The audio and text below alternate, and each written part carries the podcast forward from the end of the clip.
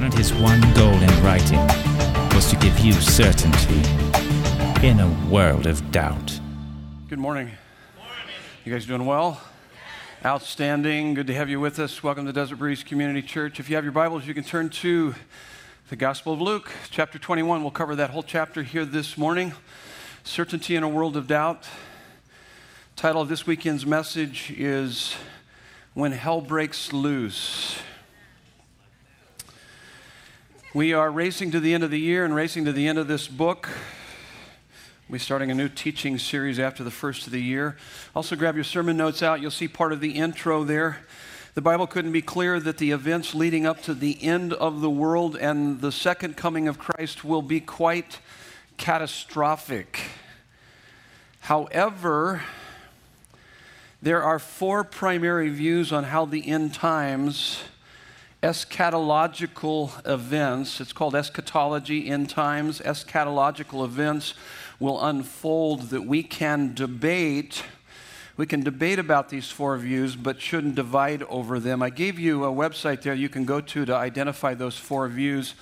You can also probably uh, maybe get it on Amazon, but it's the four views, end times. It's from Rose Publishing, and it does really a good, good job at laying it out kind of showing you how these four views work their way out. Now, most of you probably don't even know what you believe. Most American evangelicalism uh, believe in what is known as dispensational premillennialism. You didn't know that, did you? Uh, the other three views is historical premillennialism, amillennialism, and then postmillennialism. Those all fit within the pale of orthodoxy. And so we're gonna, we can debate it, we shouldn't divide over it, but most probably uh, embrace dispensational premillennialism. That's the one that believes the, in rapture, uh, seven year tribulation. At the end of that, Jesus comes back, second coming with all the saints, and sets up his kingdom for thousand year reign. And it kind of works out that way. The problem with that particular view, it's the, it's the youngest out of all of the views. It, it didn't come into existence. It became popular about 1860, so it's, uh, it's not that old. The other views, historical premillennialism, uh, it's the earliest view of the end times, emerging at the end of the first century. Amillennialism, popularized in AD 400, continues to be accepted today. And the least popular is postmillennialism. And that uh, came about about AD 300. So it's, just an interesting chart you can look at. And uh, we're not going to talk about any of that, okay? I just, I just brought that up so that you could, I'm not going to pin the tail on the Antichrist or tell you when the rapture is going to take place or, or anything like that. We, we're gonna, I'm going to do something that's actually much more important than that. This is one of the most debated sections of Scripture. And so in this study, we will focus on what we know for sure. Is that okay? So we're not going to get into any speculation. You can speculate all day long. And by the way, let me just say that I was raised uh, in the church, and back in the 60s, 70s, particularly 70s and 80s, I read a lot of those in, into the world books. And most of those guys that wrote those books, none of that stuff came true.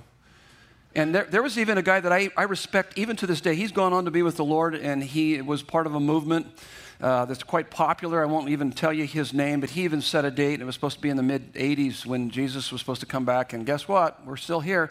And so you need to be careful with date setting and, you know, uh, reading the paper in one hand and the Bible in the other and trying to connect the dots and do all that. So, what I'm going to do here is that we're just going to talk about what we know for sure and how to endure when hell breaks loose. How about that? You guys good with that? You don't have a choice. But. Uh, there you go. So, so here's, here's where we're headed. Whether it is the end of the world or the end of your world, whichever one comes first, I want to prepare you for when hell breaks loose because it's just a matter of time. It's just a matter of time. And uh, this is certainly a very relevant message in light of the recent hurricanes mass shootings in Vegas and Texas and the terrorist attack in New York City. Now, all of us are in one of three categories. We've already maybe had something catastrophic take place in our own personal lives. We've had all hell break loose in our lives. I know a number of people in this church have, have experienced that past tense. Some of you are currently going through things that you would describe as all hell has broken loose in your life. And the third category would be it's a matter of time, it's going to happen. And so you need to be prepared. And here's what's. Uh, um, in most of the books I've read, Americans are the least prepared for uh, catastrophic times. Did you know that? We just don't have a good theology for suffering. Most American churches don't preach a good theology for suffering. We do here consistently and regularly. This is a, I'm going to give you a good, healthy theology for suffering and help to prepare you for that. And so uh, that's where we're headed with our study. So buckle your seatbelts, get ready to unpack this text. What I'm going to do is I'm going to read through the text, comment about it, and then at the end you'll see where the notes are laid out. What do we know for sure? I'll go through a list, and then how to endure when hell breaks loose. That's where we're headed. So let, let's pray, and then we'll dive into our text and these notes. God, we are delighted to be here today. We love your presence. And you never promised us a painless or problem free life, but you have promised us your power your peace, and most importantly, your presence for those who, by grace through faith, take refuge in Jesus' saving work in their behalf. And so, God, we pray through the study of your, your infallible and inspired word and the work of your Holy Spirit, teach us Teach us what we can know for sure about the end times, about suffering, but most importantly, how we can endure when hell breaks loose in our lives. We pray in Jesus' beautiful name, and everyone said, Amen. So let me give you a little background before we begin our reading. And, and this is Wednesday. So as we're reading, keep in mind, this is Wednesday, the Wednesday afternoon of Passion Week. And in less than 24 hours, Jesus will be, be betrayed with a kiss and arrested. And in less than 48 hours, he will be hanging on the cross for you and, and me. And so that's the context. And so, Luke 21, 1 through 38, this is God's word. Jesus looked up and saw the rich putting their gifts into the offering. And he saw a poor widow put in two small copper coins. And he said, Truly, I tell you, this poor widow has put in more than all of them, for they all contributed out of their abundance, but she, out of her poverty, put in all she had to live on. Stop there just for a minute.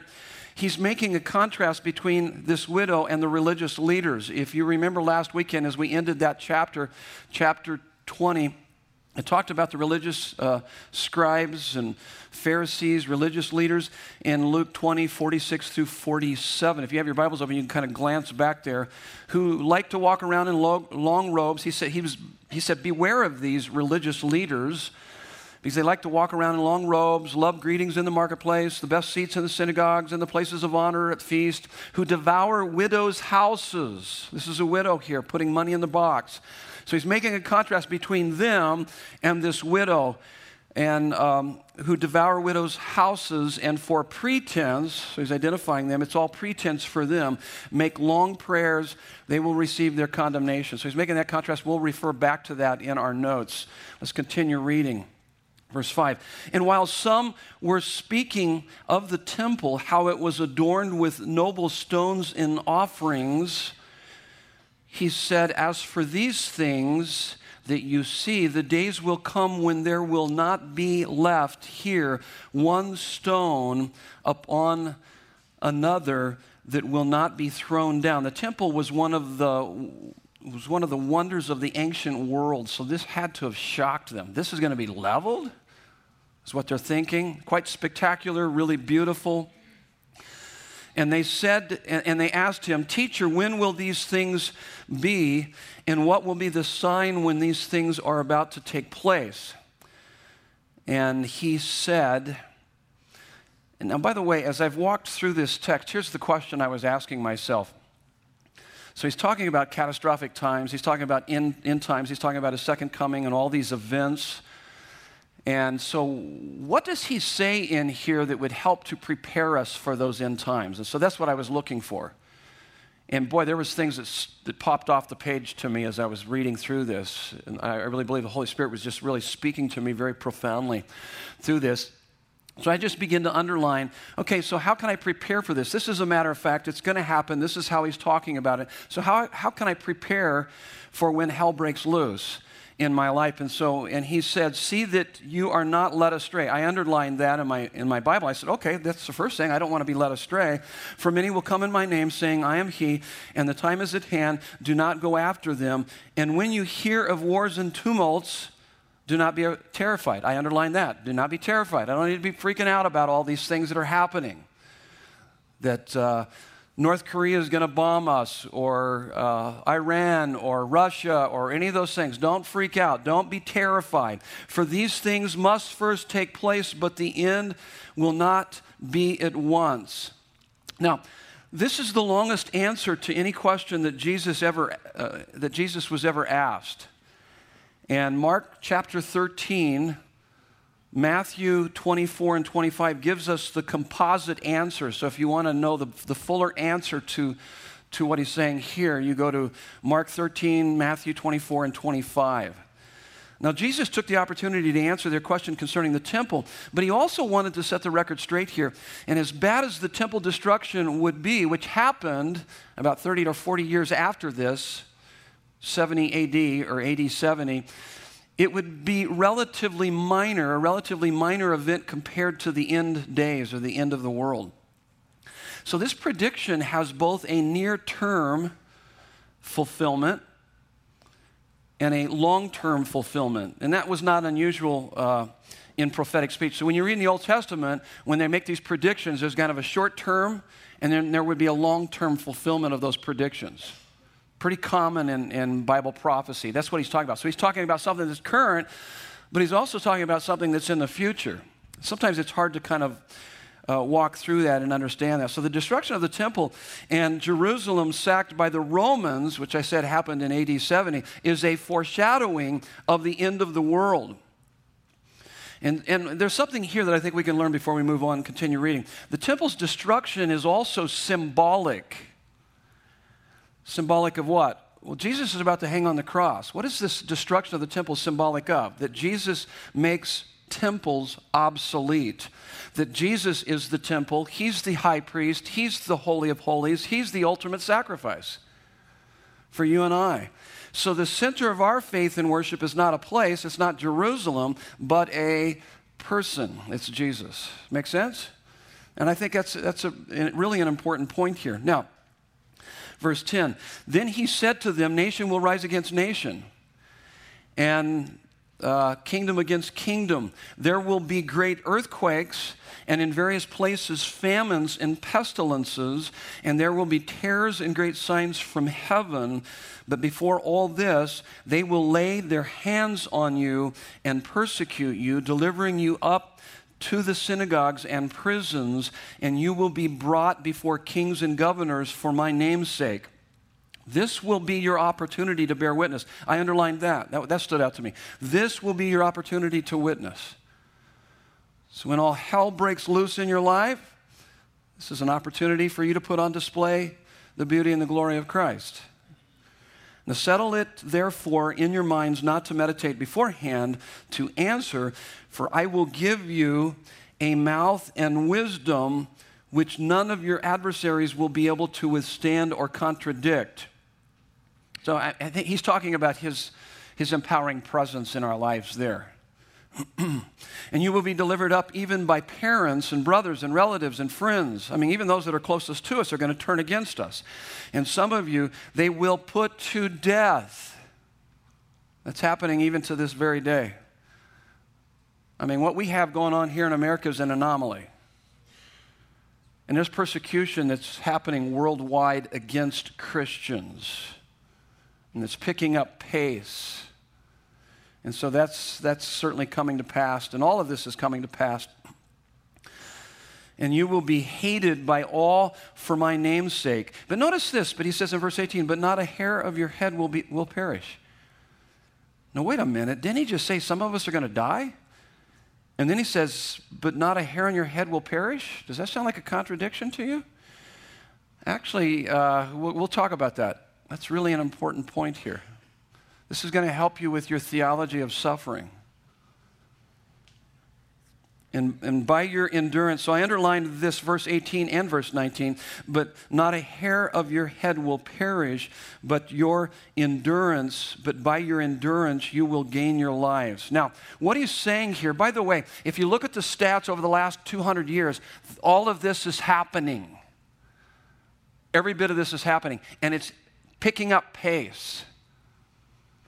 And uh, I'll talk about it in a little bit, but actually, Matthew calls it birth pains. You guys know what birth pains are, ladies? And they, what do they do? They increase with intensity and frequency. So, what he's saying is this will increase with intensity and frequency as we get closer to the end.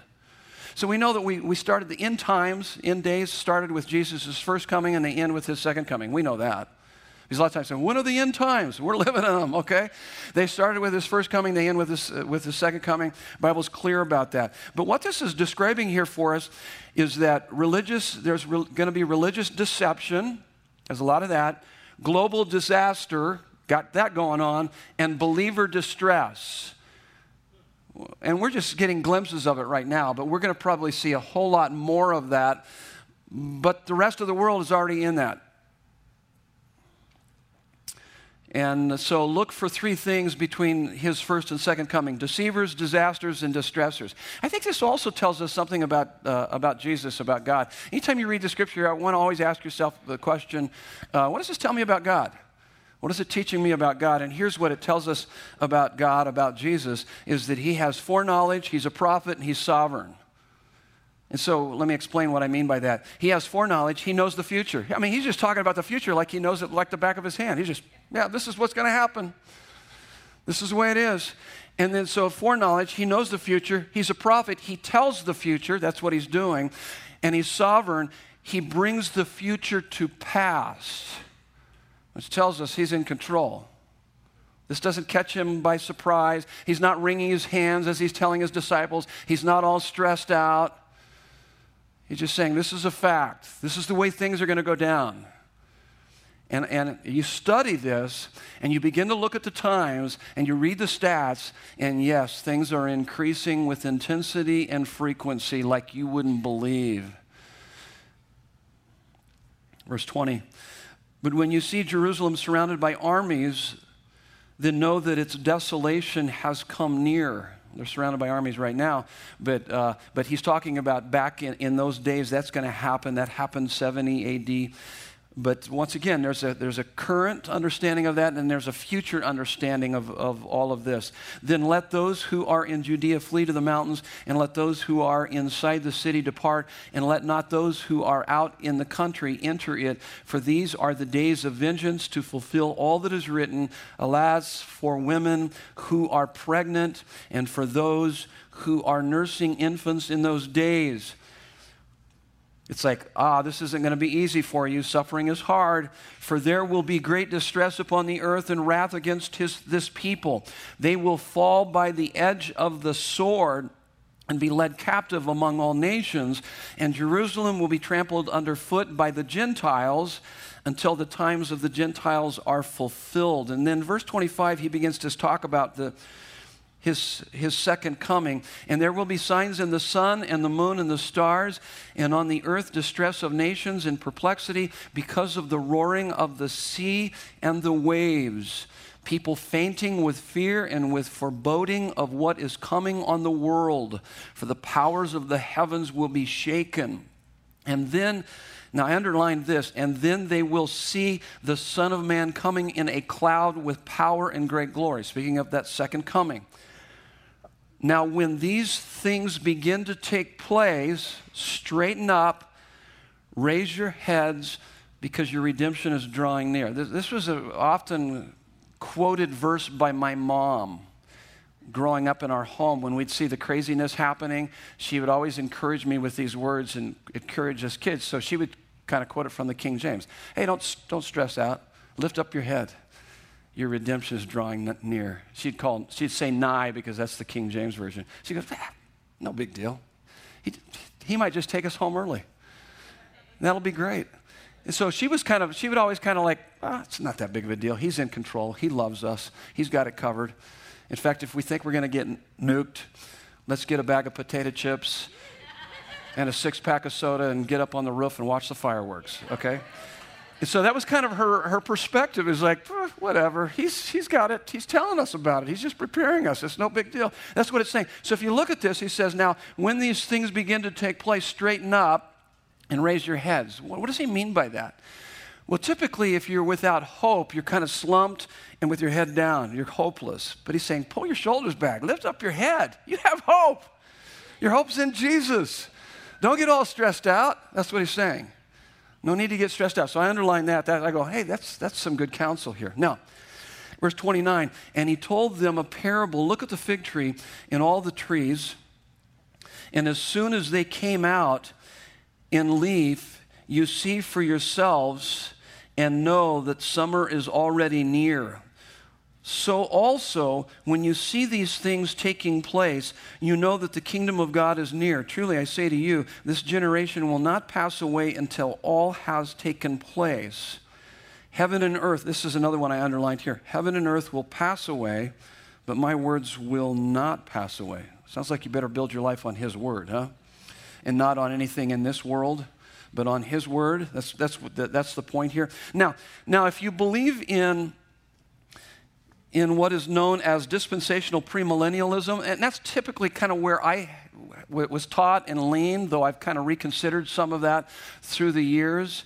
Uh, you will look at a text like this, and this is what this one was taught: was that the the, the fig tree was Israel, Jerusalem, the Jews, and it began to blossom in 1948. And the generation that sees that, then then that's when he's coming back. How many have heard that uh, interpretation of that?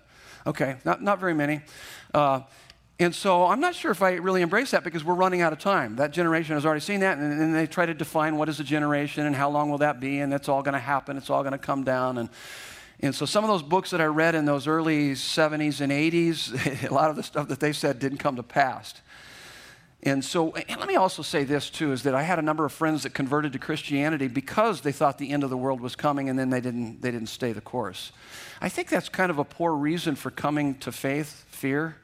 It should be a heart that's smitten by the beauty and the glory of Christ and your love for Him. So, regardless of what happens, you're going to live for Him. You're not, not, be, not because you think the end is coming and then it never comes and then you bail that's, that's messed up. You missed the whole point of what Christianity is about, okay?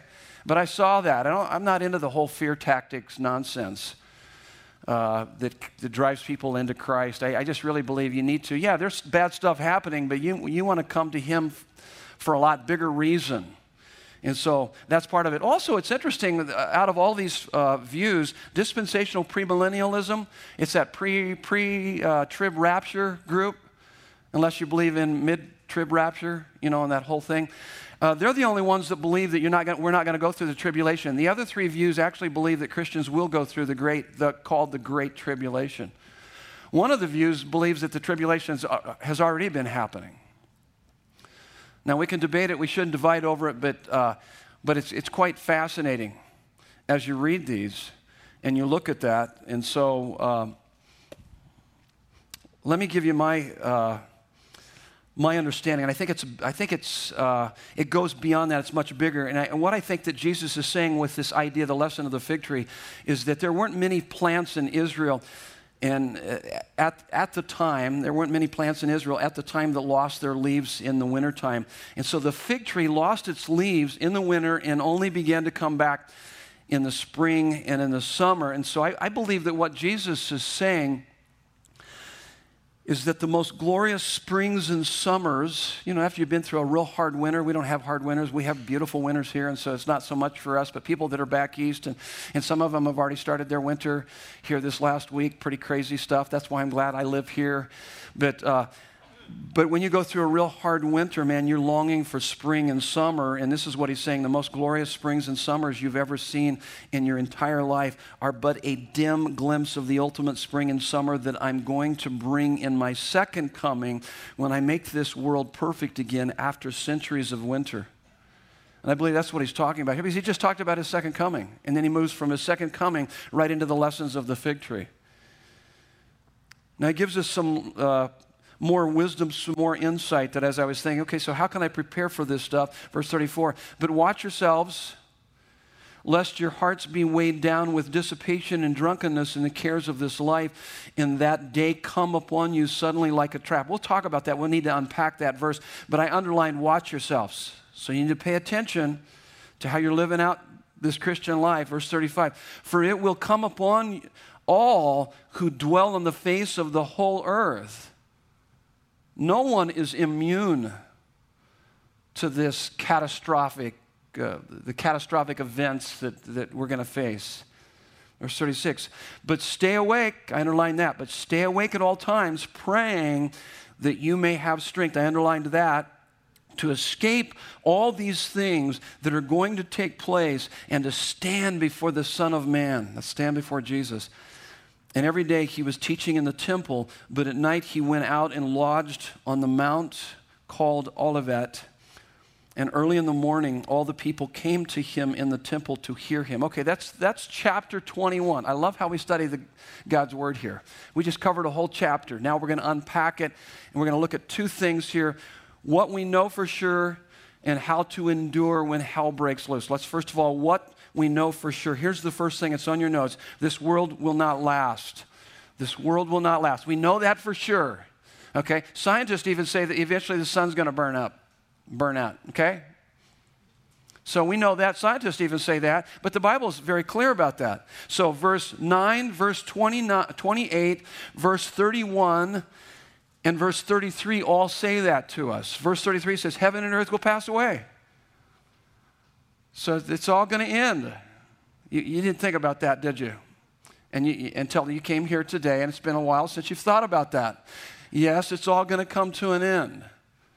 And um, so that's you got to keep that in mind. You need to live with the current perspective of eternity. That's healthy. Here's the second one things will go from bad to worse.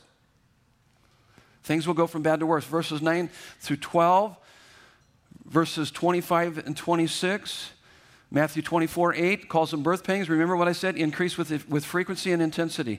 But here's, here's what I believe. So I believe that things are going to go from bad to worse. Things are going to get worse here in America. I mean, can, do you see the trajectory we're on? It's not a good one.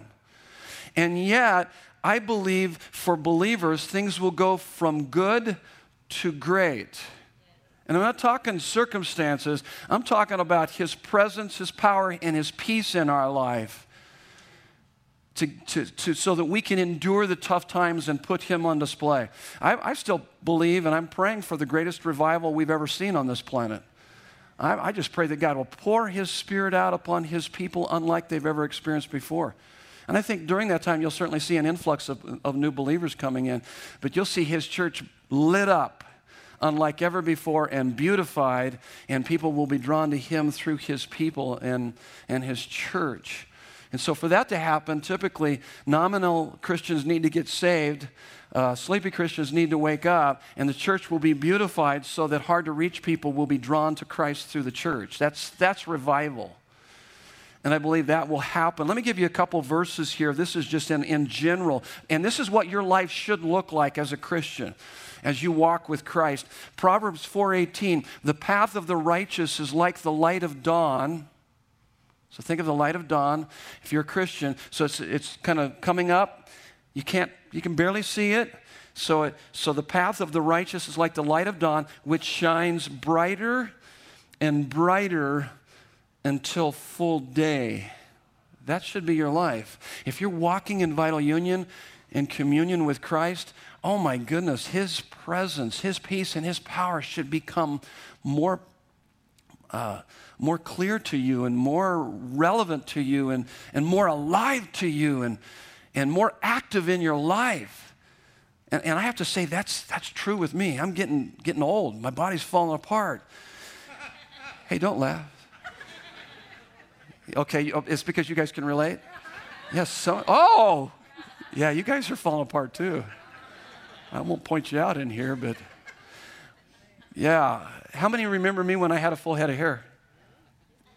Not, oh, my cousin back there. Yeah.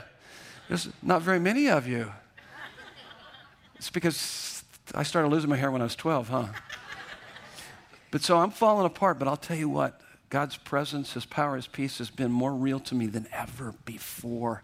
So I'm thinking, man, if it's this good, let me read that verse again. This is good.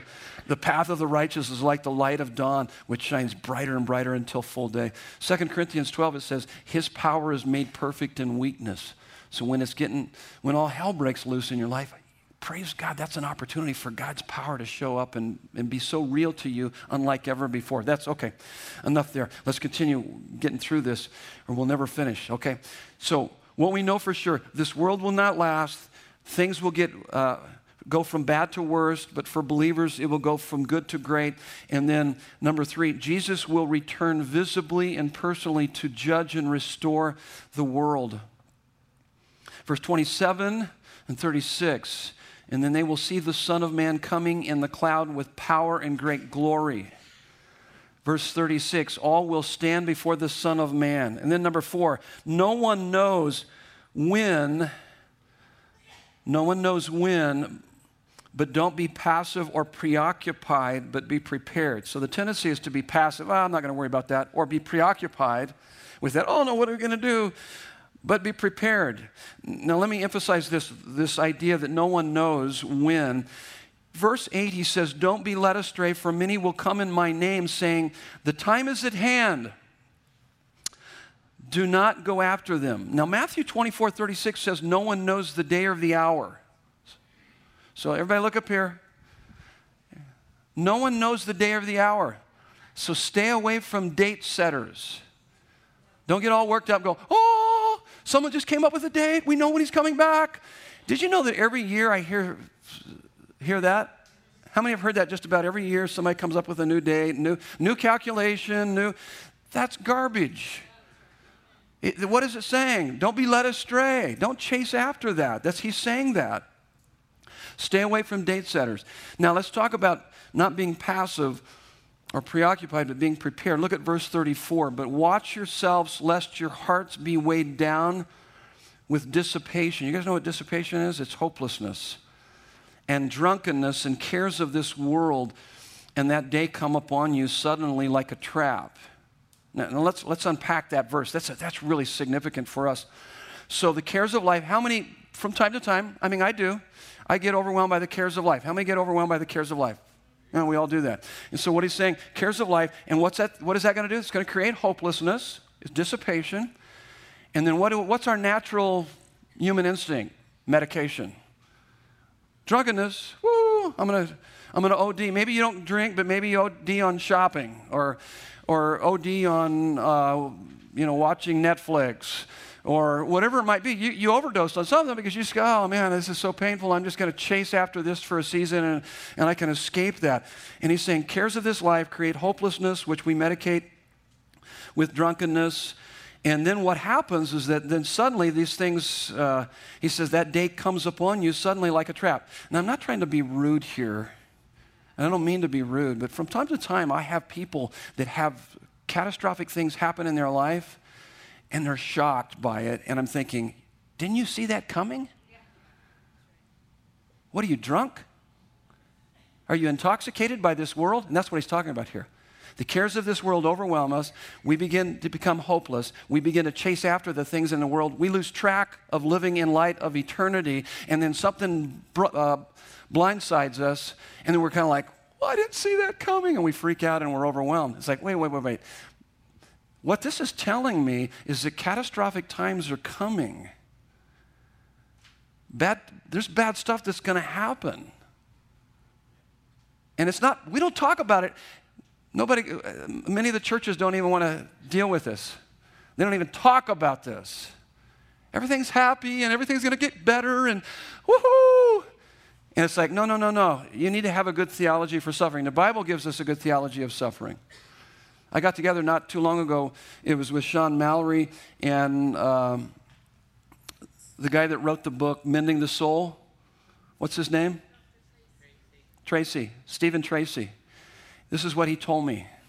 This is what he told us. He says that uh, Christians and Christian churches in America today do not have a good, healthy theology for suffering. And he said a lot of the churches don't even want him to come in there and talk about mending the soul and some of these tougher issues. Did you know that? That's, our, that's the condition. We just, we want to medicate ourselves, blind eye. We don't even want to look at it. We don't want to deal with it. And then what happens, and then it takes us off guard. It, it comes upon us suddenly like a trap. So if you want, in fact, I put it like this internal sobriety precedes external sobriety. Internal sobriety precedes external sobriety. So if you want to get rid of your addictions, drunkenness is secondary to the crisis that's going on in your heart. Your heart will forever be restless until you find your rest in Him. And then you won't be picking up things to try to medicate because you're dealing with the cares of this world and you're taking them to Him. You're walk, you're, you're, you realize, hey, He's in control. He loves me. He's going to walk me through this. He's got me covered. He's going to take care of me. And so there's, then there's that peace, and then you're going to be able to navigate through that. You're not taken off guard when, when bad things happen. And you can put Him on display through that. Okay, enough there. So let me give you another verse here, verse 36. But stay awake at all times, praying that you may have strength to escape all these things that are going to take place Stay awake spiritually. What does he mean by that? Live in vital union and communion with Christ, and you'll be able to face anything. His greatness and His goodness will be more real than any trial or temptation you'll ever face. So, so the cares of this world are not meant to create hopelessness within you and then you begin to medicate yourself. They're meant to push your heart closer to Him. He's the cure, He's the solution. So don't go to the don't go to the bottle, don't go to whatever you go to. We all tend to do that. You need to know what you go to, okay? Mine's workaholism and perfectionism and, and eating a big bowl of ice cream at the end of the day and covered with hot chocolate and, you know, you know, just, I, I tend to, I would tend to do that. And, and, so there's just different ways that emotional eating and, and, different things like that deal with it rather than to use that as an opportunity to go to Christ. And so his unsearchable greatness is bigger and unimaginable goodness is better than any anything sin offers, any suffering we will ever face. Okay, tough times don't last, tough people do. That's the next point in your notes. That's the idea. Tough times don't last, tough people do. Verse 19. By your endurance, you will gain your lives. Endurance, this is a commitment to follow Christ regardless of your circumstances. If we only follow Him during good times, we are not really following Him, we are using Him. Verse 33 Heaven and earth will pass away, but my words will not pass away. So, how many are familiar with the, at the very end of the Sermon on the Mount where Jesus talks about building your life upon either, we're either building our life on the sand or the rock? How many are familiar with that story? So, what he's saying, everyone, everybody on this planet is either building their life on sand or rock. Right now, you're either building your life on sand or rock, and not if the storms come into our life, but when the storms. He said it was very clear. When the storms hit, what happened to this, the house that was built on the sand? Devastated devastated. What about the house that's built on the rock? Standing strong, rock solid. Now, the distinction here is that not that they had, both of those had heard God's word, but only one began to apply it to their lives. It wasn't a matter of whether you heard. You can come to church week in and week out and still be building your life on sand. You got to begin to take God's word into your life. My wife, I was asking my wife, I said, So, what do you do?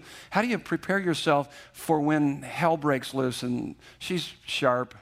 That's why I married her. I needed that. You know, but uh, she said, uh, No deposit, no return. And I go, Huh?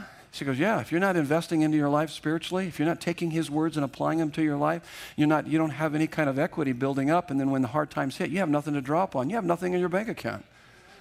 As you're just going about life and, and you think you can, you know, skip church and skip reading your Bible and praying and all these things, or you can be doing all those things, but, but you're not applying those truths to your life. You're not having an encounter with the living God through your spiritual disciplines.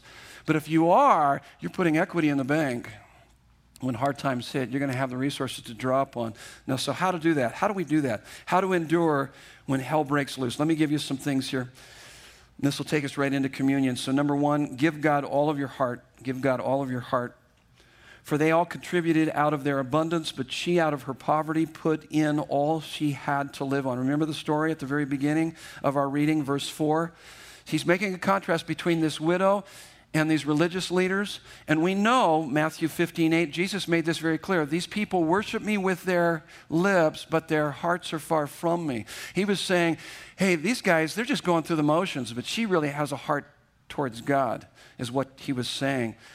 In verse 22, 37 of Matthew, Matthew 22, 37, love God with all of your heart. So you can, what he's saying here is that you can give without loving. That's, that's what the Pharisees were doing. They were giving, but they didn't really love God. They were just going through the motions. It was all pretense. But you can't love without giving. If you love, you're going to give, but you're going to give more than just money. You're going to give your heart to God. C.S. Lewis put it this way God doesn't want anything from us, He just wants us. So here's what he's, I think that this teaches us. You want to prepare yourself for when hell breaks loose in your life? Make him the love of your life. Make him the love of your life. How do you come to terms with someone who has given his life completely for you? He has. Well, you give your life completely for him. You make him the love of your life. I think it also means something a little bit more, especially as you go through catastrophic times. Is that uh, I think he's talking about something, uh, giving your heart to him means this. I, I love the Psalms, the prayer book of the Bible, because it's so raw with emotion. And it, it is filled with, filled with uncensored prayer straight from the heart. It gives us permission, whatever you're feeling in times of suffering, it's okay, whether it's anger or shock or rage or numbness or not feeling anything at all, it's all okay. And so, making God the love of your heart, the love of your life, giving Him your heart, your whole heart, is bringing your anger and your shock and your rage and your numbness to God as your refuge and not, and not stuffing it or venting it in an unhealthy way or dulling those emotions with amusements and distractions that promise but can never deliver, deliver what we need. But, but giving them to God and maybe even sharing them in your small group with others. That's a good, healthy place to share those, those feelings. When you're devastated and you're grieving and you're knocked sideways by suffering and you need a place. That's why I love the Psalms. So it is letting God meet you right where you are and working the truth of God, who God is and what He's done for you through prayer and meditation down until it affects your heart and fills you with His presence, power, and peace. So He meets us right where we are. Give him your heart. When you go through crisis, whatever you're going through, tell him. Be, get around a few close friends that you can trust and tell them what's going on. And let Christ meet you right there. Oh my goodness. I've seen him do it a lot of times in my life. I've seen him do it a lot of times in the people's lives here. I've had that front row seat to watch people that are going through crisis and have watch God meet them right there as they open their heart to Him. And He becomes more real to them. His presence, His power, His peace, more real to them than the crisis that they're facing and that they're struggling with. And there's that sorrowful, and yet there's that rejoicing happening simultaneously. Here's the next one don't be led astray. So you not only give your heart, but you want to guard your heart. Verse 8. And he said, See that you are not led astray, for many will come in my name, saying, I am he, and the time is at hand. Do not go after them. The cross reference I put here, I think, is really a good one. It's been uh, helpful for me. And uh, for many years, 2 Corinthians 11 3 Paul says, But I am afraid that just as Eve was deceived by the serpent's cunning, that somehow your hearts, minds may be led astray from your sincere and pure devotion to Christ. He says, So you need to guard your heart, that somehow you may be led astray from your sincere and pure devotion to Christ. Sincere means, what's the opposite of sincere? It means pretense. You're just going through the motions. You're just coming to church and checking the box. You're not encountering Christ. He says, Man, you need to guard against that. When we sang those songs earlier, that was a great song list that we did, and he's gonna, uh, Josh's gonna come up and do a song for us during communion that's just, it's outstanding. When he sent it to me and I listened to it, and I've listened to it a number of times, it's, it's brought tears to my eyes. It was truly an, a, an opportunity to encounter God. And so that when we get together, are you encountering God? When you read your Bible, when you pray, are you having an encounter with the living God? Or is it just pretense? You need to guard yourself against against being just going through the motions. lest our, our hearts be led astray from our sincere and pure. Pure means that there's competing loves in your life. No idolatry, devotion to Christ. Your passion for Christ is your spiritual thermometer. So let me ask you, how's your passion for Christ? See, your best defense is a good offense. Sin is what you do when you're not satisfied with God. So disordered loves loves out of order is at the root of all of our problems. We start loving anything more than we love Him. That's what He's saying. Guard your heart against that. Then you're going to be taken out when, when all hell breaks loose if you don't. See, if you love anything more than God, you will crush it under the weight of your unrealistic expectations, and it will eventually break your heart. Let me give you a quick example and then we'll move on. If you love if your spouse's love is more important to you than God's love, you'll be too angry when your spouse fails to give you the support and affection you need, and you'll be too afraid of your spouse's anger and displeasure to tell the truth. I did that for years in my marriage relationship, but it wasn't until I began to love God the most, I loved my wife the best.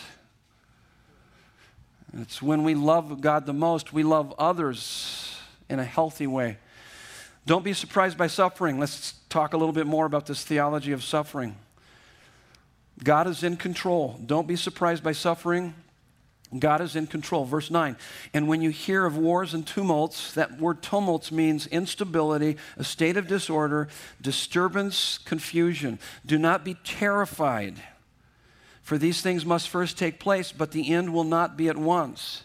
And he's talking like this is to be expected living, living in a fallen world that is coming to an end. Verse 12. But before all this, they will lay, your, lay their hands on you and persecute you, delivering you up to the synagogues and prisons, and you will be brought before kings and governors for my namesake. Verse 16. You will be delivered up even by parents and brothers and relatives and friends, and some of you will be put to death. Verse 17. You will be hated by all for my namesake. That shouldn't surprise us that people hate us. He told us they would.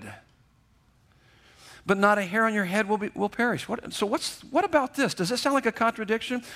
You're going to be put to death, some are going to be put to death, and yet at the same time, not a hair on your head will perish. What is he talking about there? Yeah, I think so. I think he's talking about that, but I think he's talking about even something even much more than that. I think he's talking about his sovereignty. And he's using this as an analogy hair on our head the details of our life. He cares about the details of my life, and He's in control of the details of my life. And nothing happens to me apart from, from being father filtered through His hands. In, in, in other words, so He knows, He cares, He rules, is what it's telling me. He knows about the details of my life, and He cares about the details of my life, and He's in control of the details of my life. And so those, those things happen to us that sometimes it takes us off guard. It doesn't take God off guard. By the way, the, the, the problems that we have, all human problems are symptoms, and our rebellion and separation from God is the cause. And so, who created this mess that we're in? Not God, we did. And yet, He enters into our mess and uses this mess for our good and His glory. That's what it's telling me that He's going to work for my good and His glory. Nothing will happen to me outside of His loving, wise control. Whether I can understand or not. Let me give you a couple verses. John 16, 33. Jesus told his disciples, this is part of the upper room discourse just before he was going to be hanging on the cross. He told his disciples, I have said these things to you that in me you may have peace. In the world you will have tribulation. You're going to get the daylights beat out of you, is what he's saying. That's what he's saying. But take heart, I have overcome the world. The context of this is the work of the Holy Spirit and the fact that your sorrow will turn to joy.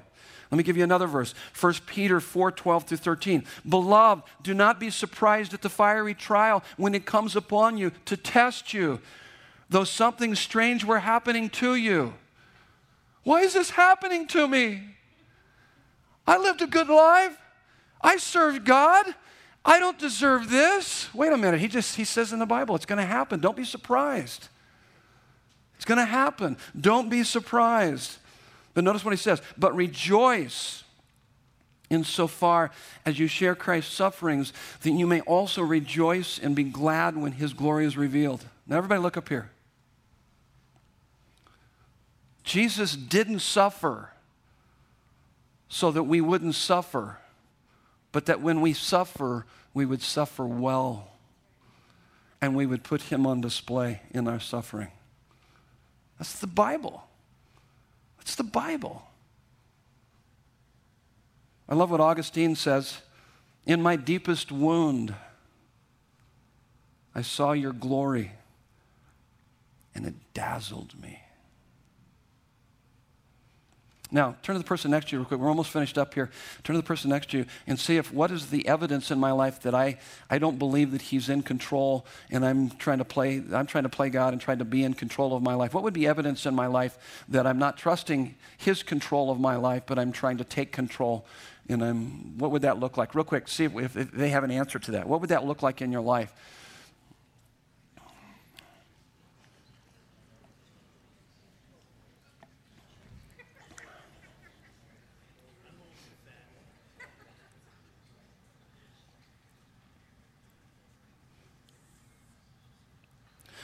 So here's, here's two that I'll give you.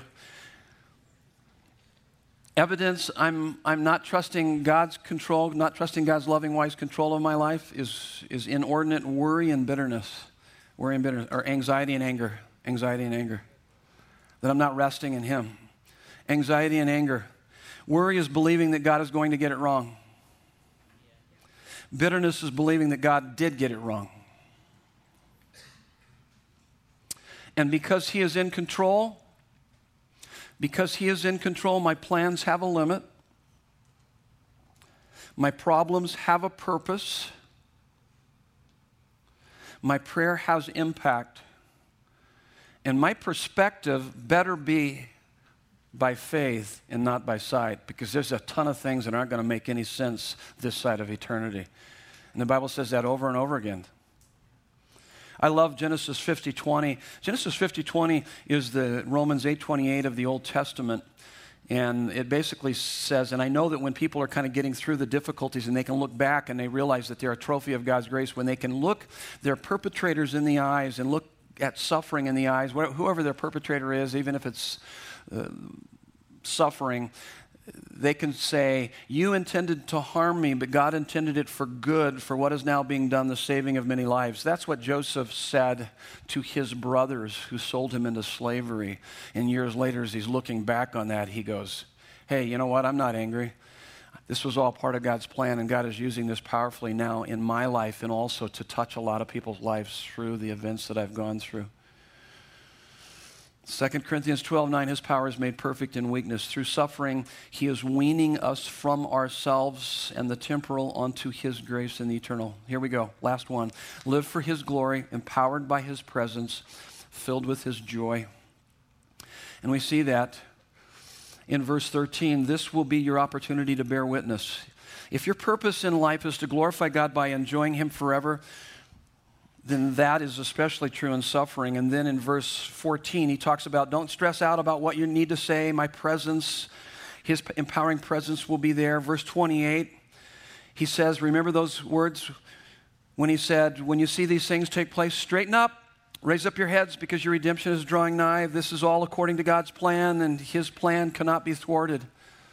And not only will all efforts to rebel or defeat God in the end only fulfill God's plan, but they will only make the ultimate joy and glory of God and his people through the Christ's second coming that much greater. Quick story, and then we're going to prepare for communion here this morning. I, uh, I like football. I like watching football. I don't like how my team's doing currently. They didn't do so well this last Thursday night, okay? And, uh, but a few years ago, when they were doing better, and I still do it, I, I, DVR the games because the games are way too long to sit and watch for three to four hours. So if I DVR the game, I can watch it in about an hour, okay? And save a lot of time. Don't have to go through a bunch of crazy commercials and all that other stuff. And so a number of years ago, it was kind of they were heading into the playoffs. They were really doing quite well. And I know it was a tough game. And so I DVR'd it and I was careful to t- make sure nobody told me the score, but somebody slipped out and told me the score. So I unfriended them on Facebook. and um, And anyway, I knew the score, I knew the end of the game, I knew that my team won. And though it took some of the excitement out of the game, but it, it ridded me, it got rid of the anxiety and the frustration in watching the game. Because in the, in the game, sometimes there's a lot of anxiety and there's frustration. Like, what the heck? What are they? Well, who called that play? That's the stupidest play I've ever seen in my life. These guys are going to lose if they keep playing like that. Well, I already knew they were going to win. So it got rid of all the frustration and the, and the anxiety. This is what I wrote on my notes here as it relates to that. When you know that your team is going to win the game before the game is over, you're not uptight and nervous. You just enjoy the game. In Christ, we are on the winning team.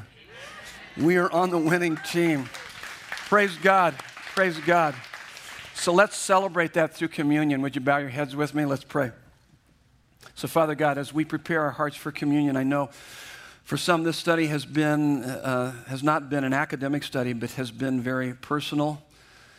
It's been very personal because hell has broken loose in their lives. And I pray that you would make yourself real to them through communion. The Psalm 147, 3 through 4 would become so real to them that they would know that the one who names and numbers of the stars can heal their broken heart and bind up their wounds. I pray for all of us that, that gospel logic would resonate deep in our hearts that if God is for us, who can be against us? That because you did not spare your own son, if you took care of our worst problem, you're going to take care of all of our other lesser problems, and we can trust in you in that. So, God, we give you all of our heart. Help us not to be led astray, but to keep our devotion to you sincere and pure. May we not be surprised by suffering, remembering that, that we can trust your loving, wise control of our lives. And may, may we live for your glory, empowered by your love, filled with your joy. In Jesus' beautiful name, and everyone said, Amen. We got three stations.